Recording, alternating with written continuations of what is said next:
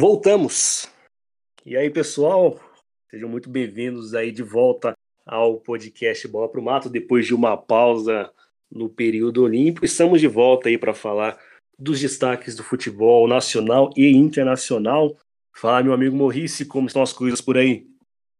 E aí, Nicolas, estamos de volta e os campeonatos europeus também estão voltando, né?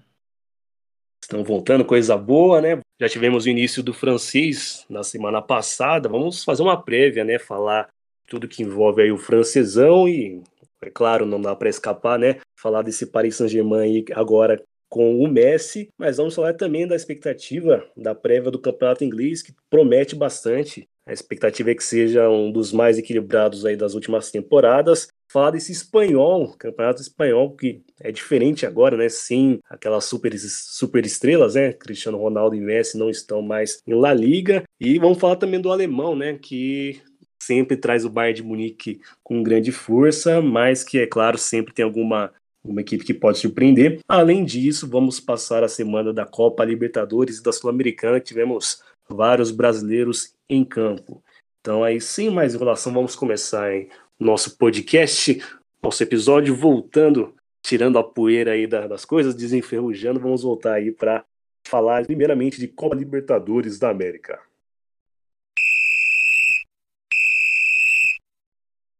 Nas quartas de final da Copa Libertadores da América, na terça-feira, tivemos jogo de ida aí do clássico Choque Rei. São Paulo e Palmeiras ficaram no empate por 1-1 lá no Morumbi. Gol do São Paulo marcado pelo Luan e do Palmeiras feito pelo Patrick de Paula. Luiz, confronto aí na expectativa, né? Como era esperado, o confronto segue aberto. Um primeiro jogo bem truncado, mas agora tudo aberto, tudo a decidir no jogo de volta no Allianz Parque. Exatamente, confronto realmente muito aberto. Palmeiras com a ligeira vantagem aí de decidir em casa e com a vantagem do 0-0. Inclusive, não duvido nada se o jogo da volta terminar 0-0, né? Porque esse clássico ultimamente tem sido, como você disse aí, bem truncado. Foi o caso de novo. Pelo menos tivemos gols dessa vez, né? Porque da última vez que os dois se enfrentaram no Campeonato Brasileiro tivemos um 0-0. Lá no Campeonato Paulista também, né? Os dois times fizeram a final e dois jogos bem truncados também. Então é mais uma vez isso que eu espero do jogo da volta, um jogo com poucas oportunidades, jogo com o Palmeiras marcando bastante, sem a bola, tentando arrumar alguns contra-ataques aí. O Dudu fez uma boa partida, né? Talvez a melhor partida dele desde a sua volta, então com certeza ele vai ser muito importante nesse segundo jogo aí para puxar uns contra-ataques na velocidade. O Rony também está voltando agora de lesão. Esse acabou não fazendo um grande jogo lá no Morumbi, porém é uma peça importantíssima para o Palmeiras. Se voltar a jogar o que sabe, leva muito perigo. Então, um ligeiro favoritismo aí para o Palmeiras, já que decide em casa, porém não temos torcida, né? Mas com certeza o Palmeiras é um pouquinho favorito, porque tem essa vantagem aí do empate sem gols. Pois é, né? O Palmeiras gosta desse estilo bem marcador. Na verdade, como eu disse, né, fica na expectativa, já estava na expectativa um jogo meio truncado, as duas equipes mais preocupadas em marcar do que atacar, foi assim na final do Paulistão, e deve se repetir um jogo assim, né, mas o São Paulo vai ter que se lançar um pouquinho, porque precisa fazer gols, se não anotar nenhum gol vai ser eliminado, então vai ser aquele cuidado, aquela cautela, mas tem que apresentar um pouco de ousadia, principalmente o São Paulo, que tem essa missão aí de pelo menos balançar as redes para não ser eliminado. Nesse final de semana, né, as equipes ainda entram em campo pelo Campeonato Brasileiro. O Palmeiras tem um confronto direto nesse sábado, às 19h contra o Atlético Mineiro. O Palmeiras é vice colocado, vice-líder, né? O Atlético Mineiro é o líder e o São Paulo recebe o Grêmio. Acredito, né, que o Palmeiras também deva mexer no time, não dá para falar que vai com um time reserva. O Palmeiras tem muitas opções, tem um elenco muito vasto, né? Mas acredito que o técnico Abel Ferreira vai mexer algumas peças para poupar para o jogo de terça-feira. Já o São Paulo, Maurício, é bem provável que entre com um time bem alternativo, até porque a bruxa está solta já há algum tempo lá no Morumbi. Dessa vez, quem se machucou foi o Wellington, mas o São Paulo vem no histórico de lesão muito grande, né? Isso tá complicado há algum tempo já. Basicamente, todo jogo temos lesão muscular no São Paulo. A última vítima aí foi o Wellington. Tem o Reinaldo ali para jogar no lugar dele, então, menos mal, né? Não é uma lesão que vai atrapalhar tanto assim o São Paulo, mas eu acho que no próximo confronto da terça-feira, acho que o Palmeiras chega mais inteiro, porque tem mais elenco para rodar. O São Paulo vai muito mal no Brasileiro, então não vejo o Crespo poupando todo mundo. Acho que vai um time misto. Já o Palmeiras consegue poupar basicamente o time inteiro e continua um time competitivo, já que tem um elenco superior ao São Paulo.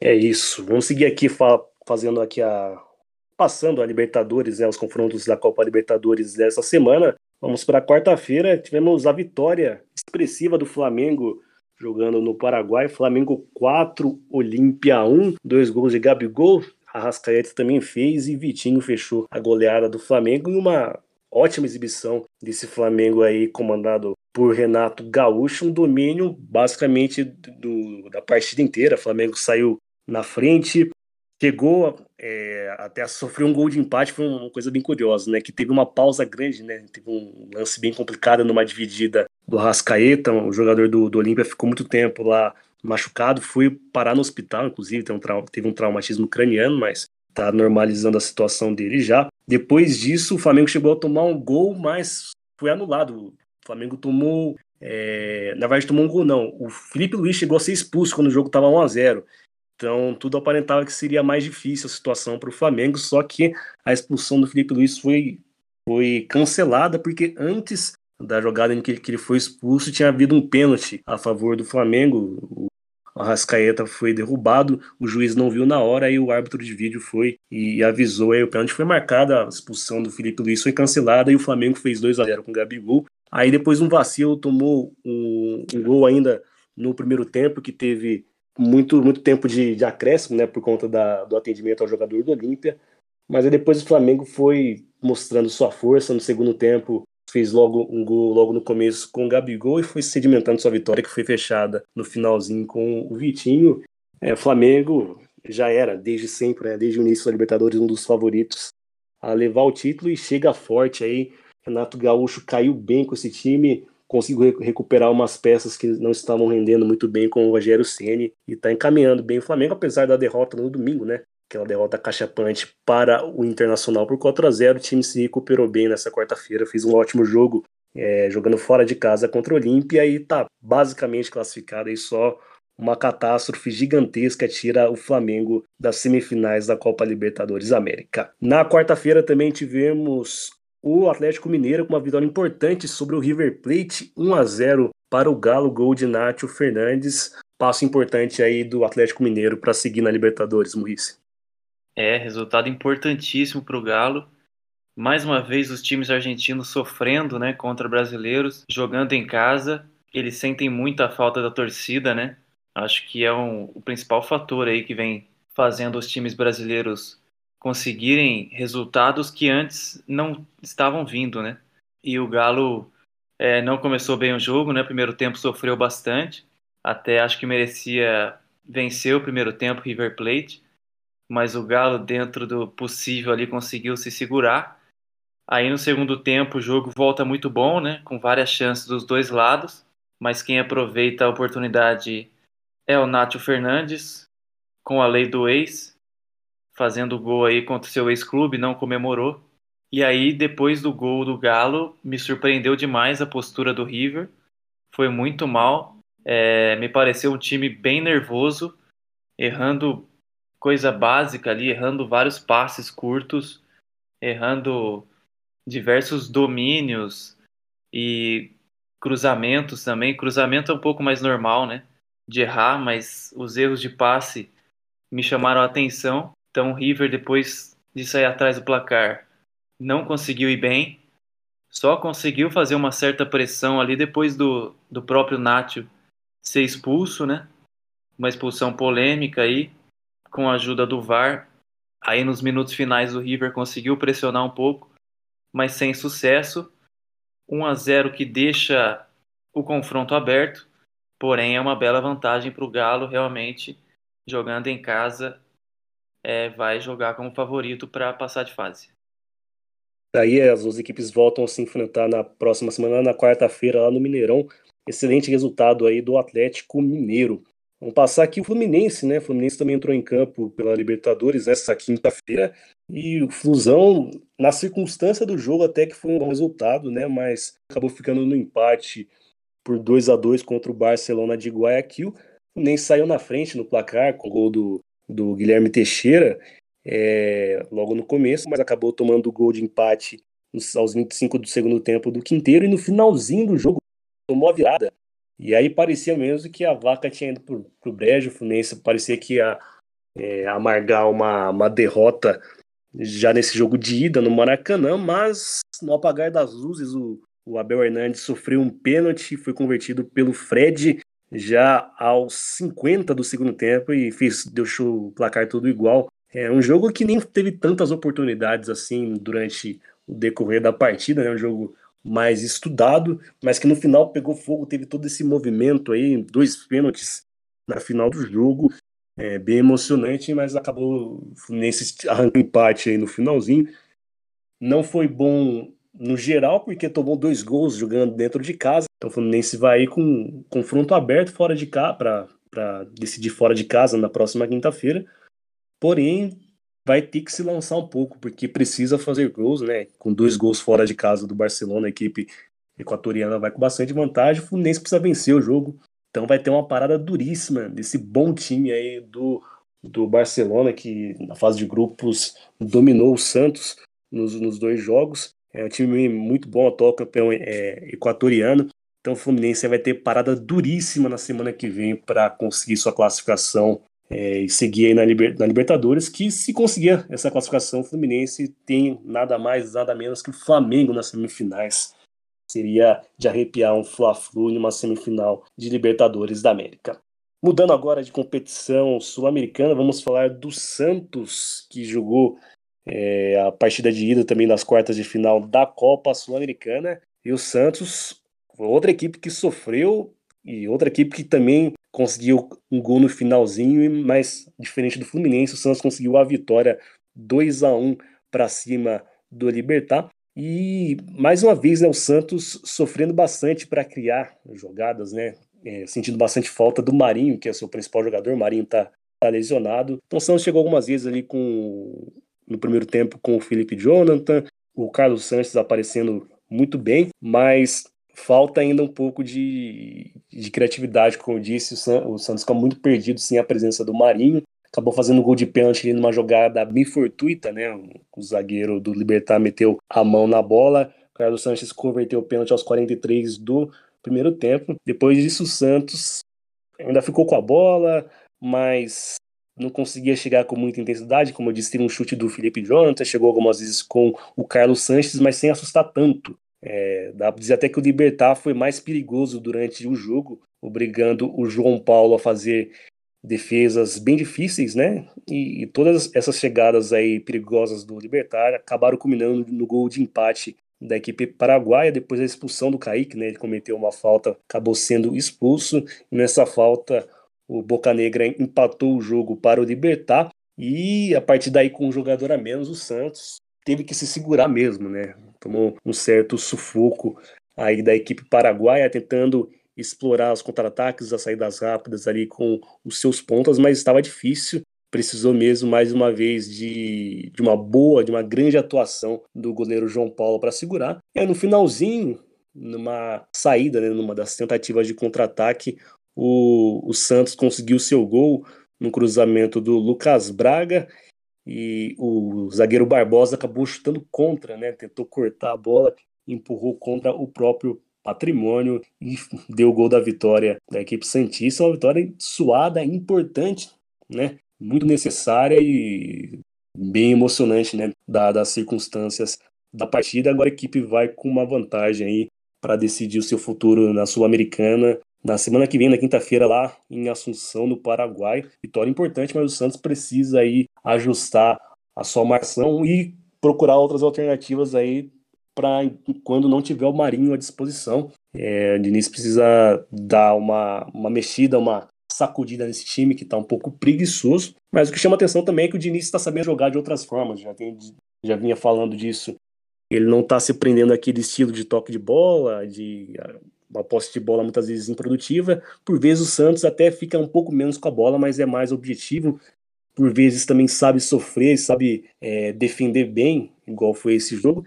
Então é um Diniz mais maduro. Tivemos outros jogos aí na Copa Sul-Americana também, de equipes brasileiras. Passar os resultados rapidamente, o Bragantino foi até a Argentina e meteu 4-3 no Rosário Central, um jogo maluco. Bragantino, ótimo resultado jogando fora de casa. É impressionante mesmo o que vem fazendo essa equipe de Bragança Paulista, que agora perde seu principal jogador, Claudinho, se transferiu para o Zenit depois de ter conquistado aí o ouro nas Olimpíadas. O Atlético Paranaense já não foi tão bem, perdeu por 1-0 para a LDU de Quito, jogando fora de casa. Então o Atlético Paranaense vai ter vida um pouco mais dura e vai ter que reverter esse resultado negativo na próxima semana. Bom, esses aí foram os destaques dos campeonatos sul-americanos, né, dessa semana. Nesse final de semana temos o Brasileirão, a gente citou, né, um jogo, talvez o destaque da rodada seja o confronto entre Atlético Mineiro e Palmeiras, confronto ali da ponta da tabela, como eu disse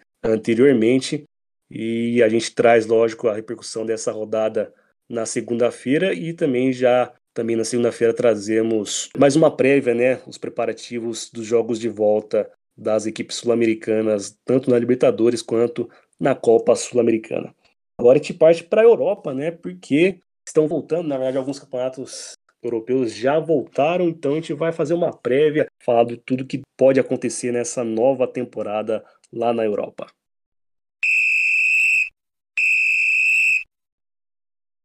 Já temos nesse final de semana o início do campeonato inglês. Na verdade já tivemos até um jogo nessa sexta-feira. A gente está gravando na tarde de sexta-feira, né? Tá rolando o jogo do Arsenal, mas no final de semana inteiro tem rodada cheia da Premier League. E o que a gente pode esperar, né, desse campeonato, Maurício? Tivemos alguns times se movimentando em contratações, outros mais discretos. Aí o que dá para esperar, apontar quais favoritos para essa Premier League, que aparenta aí tá bem, bem equilibrada. Deve ser um dos campeonatos mais equilibrados das últimas temporadas. Com certeza, acho que essa é a palavra, né? Equilíbrio ali na parte de cima da tabela. Eu acho que é o que vai acontecer. O Manchester City, atual campeão, se reforçando, né? Conseguiu manter o elenco e ainda trouxe o Jack Grealish. É o novo camisa 10 aí, veio por uma bagatela de 115 milhões de euros, bateu o recorde de transferência da Premier League, que não durou muito o recorde, né? Já que veio o Chelsea, contratou o Lukaku, inclusive acho que os dois são os favoritos, né, para brigar pela parte de cima.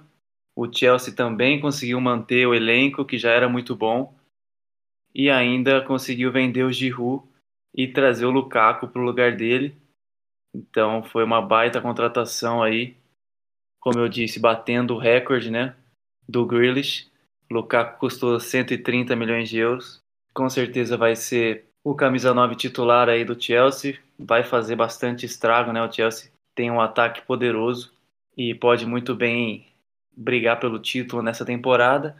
Logo atrás deles eu vejo o Manchester United aí brigando forte também, porque trouxe o Sancho, que foi uma boa contratação, trouxe o Varane, que deve fazer uma dupla boa com o Maguire, uma das melhores da Europa aí, pelo menos no papel, né? Vamos ver se vai funcionar dentro de campo.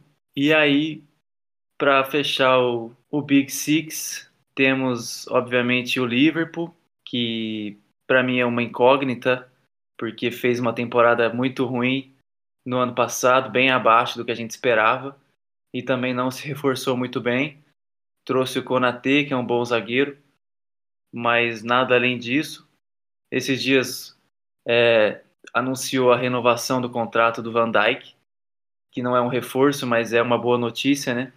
Van Dijk, que fez muita falta na temporada passada, ficou o ano inteiro fora. E aí, atrás desses tem Arsenal e Tottenham, que para mim dos times grandes aí da Inglaterra são os mais fraquinhos, digamos assim, os que vão brigar ali talvez por uma vaga na Champions, mas eu não me surpreenderia se eles ficarem no meio da tabela. Aí, né, destacar, tem que concordar com você, Maurício, que mercado, né, fez o Chelsea, né, pelo menos nesse negócio aí do centroavantes, dispensou, entre aspas, né, negociou o Giroud e trouxe o Lukaku, tudo bem que não foi barato, né, mas ótima contratação.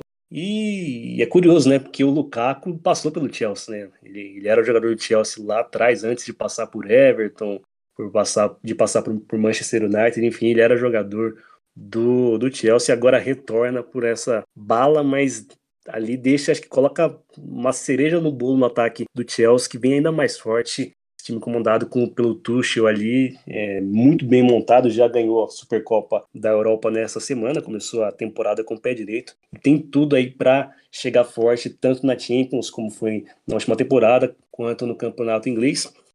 Falando também desse City, né, que contratou o Grealish e especula-se, né, fortemente que pode trazer também Harry Kane. E o curioso é que já nesse final de semana temos um confronto entre Tottenham e Manchester City. Então o Kane aí pode estar jogando contra a sua futura equipe. Não se sabe, né? Os rumores são bem fortes. O Kane falou já que deseja sair do Tottenham. Acho que também tem que sair do Tottenham. Não vai ter muito futuro no que diz respeito a título se permanecer lá no time do norte da capital inglesa. Então vai ser interessante esse confronto aí, e interessante também observar como é que vai ser o Nuno Espírito Santo, né, à frente do Tottenham, ele que chegou aí para os Spurs nessa temporada, fez um ótimo trabalho à frente do Wolverhampton nas últimas temporadas e chega aí para tentar levar o Tottenham aí pelo menos por briga na Liga dos Campeões, né? Título é muito difícil de falar mesmo, uma coisa bem distante para o Tottenham, mas interessante observar como é que vai ser, né? E o Liverpool com um mercado muito discreto, acho que o Liverpool precisava se mexer mais, tem caixa, tem bala para trazer mais gente, então poderia trazer, mexer mais ali no meio de campo, perdeu o Wijnaldum, que era uma das suas principais peças, poderia repor com alguma contratação, acabou perdendo de graça, né? O Wijnaldum foi um baque bem duro para os Reds. E mais importante mesmo, essa contratação do Konaté para reforçar a zaga, e a volta do Van Dijk vai ajudar bastante, mas de fato o Liverpool é uma incógnita. O United promete, né, com essas duas contratações, acho que eleva bem o patamar do time. Para mim faltava mesmo um zagueiro de peso para fazer uma dupla com o Maguire, o Lindelof não era esse jogador, o Bailey até que acho até um melhor zagueiro, mas se machuca demais, então acho que o Varane chega aí para dar jeito nessa defesa, e o Sancho uma ótima opção ali no ataque. O United sobe de nível, é teoricamente candidato ali para brigar no título, num degrauzinho abaixo de Chelsea e City, que já estão consolidados, mas é para chegar bem, chegar melhor do que na temporada passada, e bem inclusive na Champions League. O United, o City a gente não precisa nem citar, né, o Maurício já falou bem, chega fortíssimo mais uma vez aí sob o comando de Pep Guardiola, com esse time fantástico. Parece, assim, que vai ser uma Premier League bem interessante. Vamos acompanhar e aproveitar. E também observar se vai ter mais alguma movimentação no mercado das equipes inglesas. Passamos agora para o Campeonato Francês, que já começou na semana passada. Esse final de semana temos rodada cheia. E, é claro, a gente não pode deixar de falar, né, agora, de forma oficial, da chegada do gênio, do ET, Lionel Messi, como jogador do Paris Saint-Germain. Mas aí vamos tentar estudar um pouco, né, Maurício? Tentar prever, projetar como é que vai ser esse Paris Saint-Germain a partir de agora, porque o pessoal se empolgou, beleza. A expectativa é que seja um trio espetacular com Mbappé, Neymar e Messi, mas quem que vai marcar nesse time, Maurício? Como é que o Pochettino vai armar essa equipe aí para que não fique frágil defensivamente? Primeiro eu gostaria de falar que finalmente eu vou ter um incentivo para acompanhar mais o Campeonato Francês, né? Nunca tive muita boa vontade para assistir o campeonato. Nem quando o Neymar foi contratado, eu achei que na época eu ia acompanhar mais, mas acabei nem acompanhando muito assim. Agora, acho que pelo menos os jogos do PSG eu vou ver todos, né? Mas realmente o Pochettino vai ter um trabalho grande. São muitas peças, muitas estrelas. Isso geralmente dá problema, né? Já se fala do Mbappé querendo sair. Se não sair essa temporada, sai de graça na próxima, né? Tem contrato até o meio do ano que vem. Então vamos acompanhar essa história. E com relação à marcação, acho que é o principal problema, né? Vai acabar sobrando para o Di Maria, eu acredito. Não tem como jogar com Neymar, Mbappé, Di Maria e Messi. Acho que seria bastante arriscado. É claro que quando você tiver a bola com esses jogadores, você tem a chance de fazer vários gols, mas depois, na recomposição, vai ser um problema gigantesco. Então eu, se eu fosse o Pochettino, deixaria o Di Maria para o segundo tempo e reforçaria aí o meio campo. Não sei se ele prefere Gueye, se prefere o Paredes. Tem o Verratti, que para mim tem que ser titular absoluto, né? Vem sofrendo com lesões. Mas obviamente que esse PSG aí é franco favorito. Já era favorito na temporada passada e decepcionou, né? O Lille surpreendeu e o PSG decepcionou. Uma junção desses fatores aí deram um título inesperado para o Lille. Mas nesse ano acho que dificilmente vamos ter um PSG com dificuldades, né? Acho que vai passar o trator em cima de todo mundo e vai ser campeão daquele jeito que a gente se acostumou a ver lá com diversas rodadas de antecedência. É a tendência disso mesmo acontecer e fica, né, a expectativa mesmo como é que vai ser a montagem desse time. Vamos ter que aguardar um pouco, né, até a estreia de todos eles, né? O Messi começou agora seus treinamentos, né, começou treinando essa semana. O Sérgio Ramos, que chegou, né, foi outra contratação badalada, tá machucado, então também não estreia ainda nesse final de semana. O Mbappé jogou semana passada, deve ir a campo também nesse final de semana pelo PSG. O Neymar também não deve jogar, voltou também recentemente das suas férias, então a gente vai ter que esperar um pouquinho, segurar a ansiedade para saber como é que o Pochettino vai armar. E siga o seu raciocínio, Maurício. O Pochettino vai ter que pôr um volante de contenção ali para ajudar na marcação. Não dá para jogar. A gente vê algumas prévias ali, o pessoal tentando sonhar o time do PSG com o Wijnaldum, com o Verratti e com o Di Maria no meio de campo. Isso aí é muito difícil.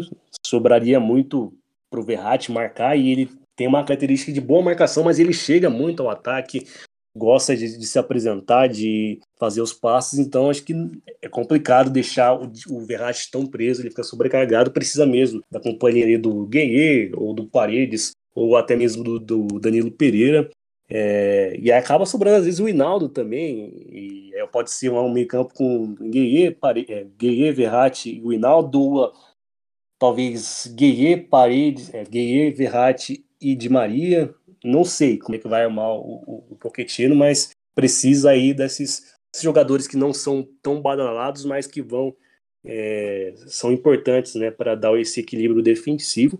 Mas o tanto de material que o Pochettino tem na mão é um negócio absurdo, né? Porque a gente está falando aqui de um time que não liga, nem lembra de falar de Mauro Icardi, por exemplo, de colocá-lo no time titular. Mauro Icardi é um dos melhores atacantes do mundo. A gente não pode esquecer disso. Temporada passada, é verdade, ele não foi tão bem, teve uma temporada bem abaixo, mas anteriormente na Inter de Milão ele era capitão e um dos principais, ou principal jogador do time, jogador com uma finalização assim, excepcional, e que agora vai perder fatalmente muito espaço, então uma opção no banco de reservas para o Pochettino. Dizem até que ele pode sair, né, com essas contratações do PSG, enfim. Você tem um Icardi, você tem um Di Maria que vai ficar no banco, você tem Paredes, você tem Ander Herrera, você tem uma dupla com Marquinhos e Sérgio Ramos, você deixa o Kimpembe no banco de reservas. Realmente é um time absurdo, galáctico,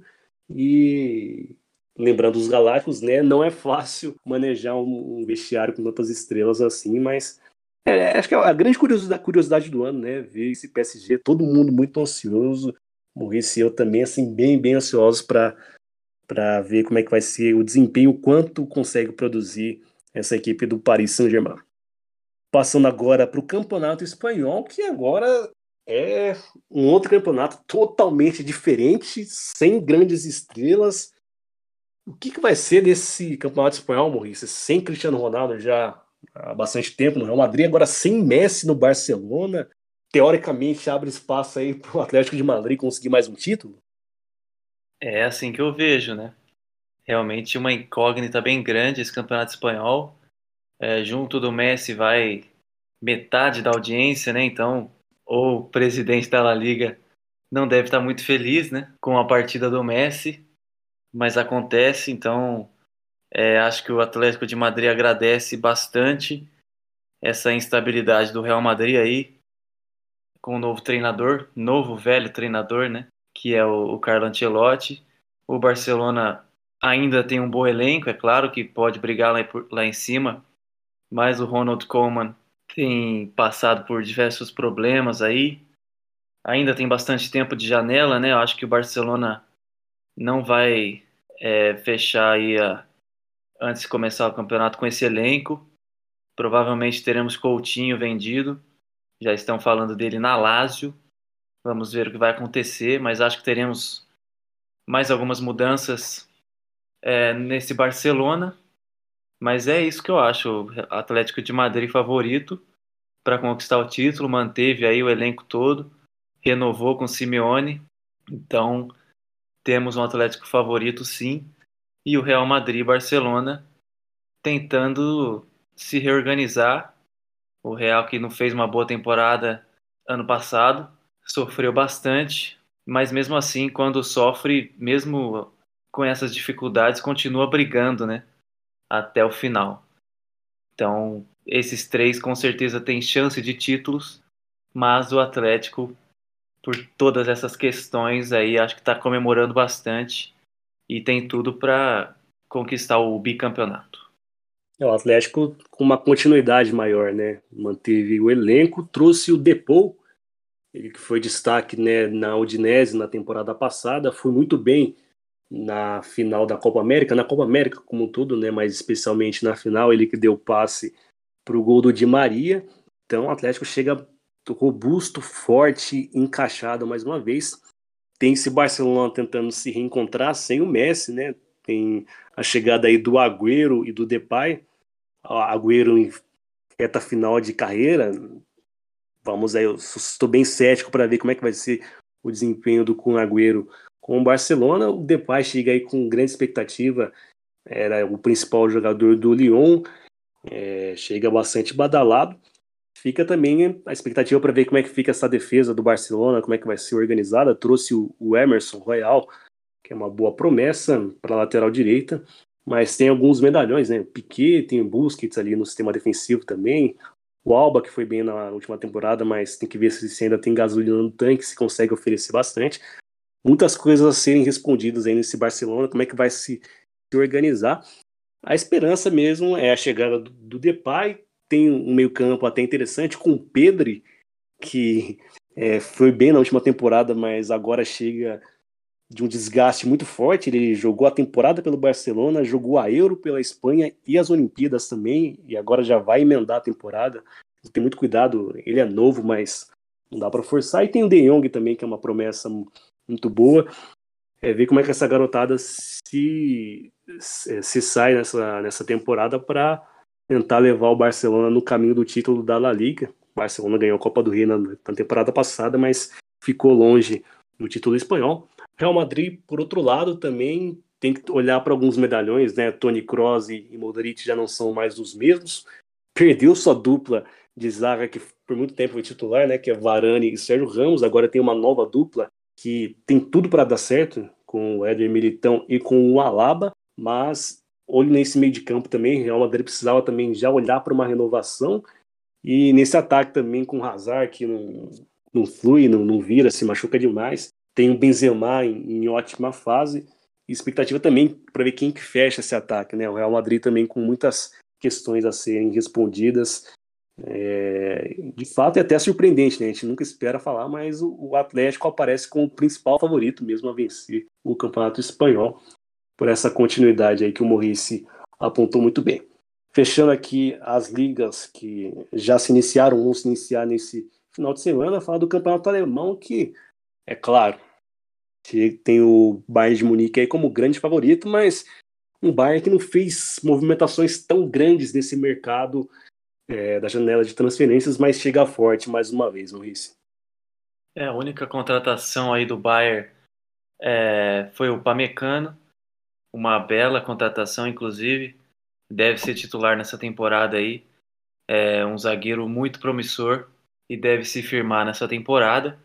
Fora ele, não tivemos nada de muito destaque, porém conseguiu manter o seu elenco, com certeza vem aí como principal candidato para o título. É difícil apontar alguns que podem destronar o Bayern, né? O Bayern é campeão há tanto tempo na Alemanha. É, um que vem incomodando sempre é o Leipzig, porém o Leipzig perdeu o seu técnico Nagelsmann justamente para o Bayern, então dificilmente vai conseguir incomodar.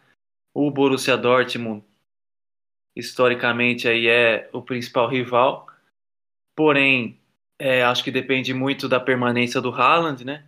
Parece que vai ficar, mas acho que não é 100% certeza ainda. A janela fecha só dia 31 de agosto, então tem bastante tempo ainda para os times irem atrás dele.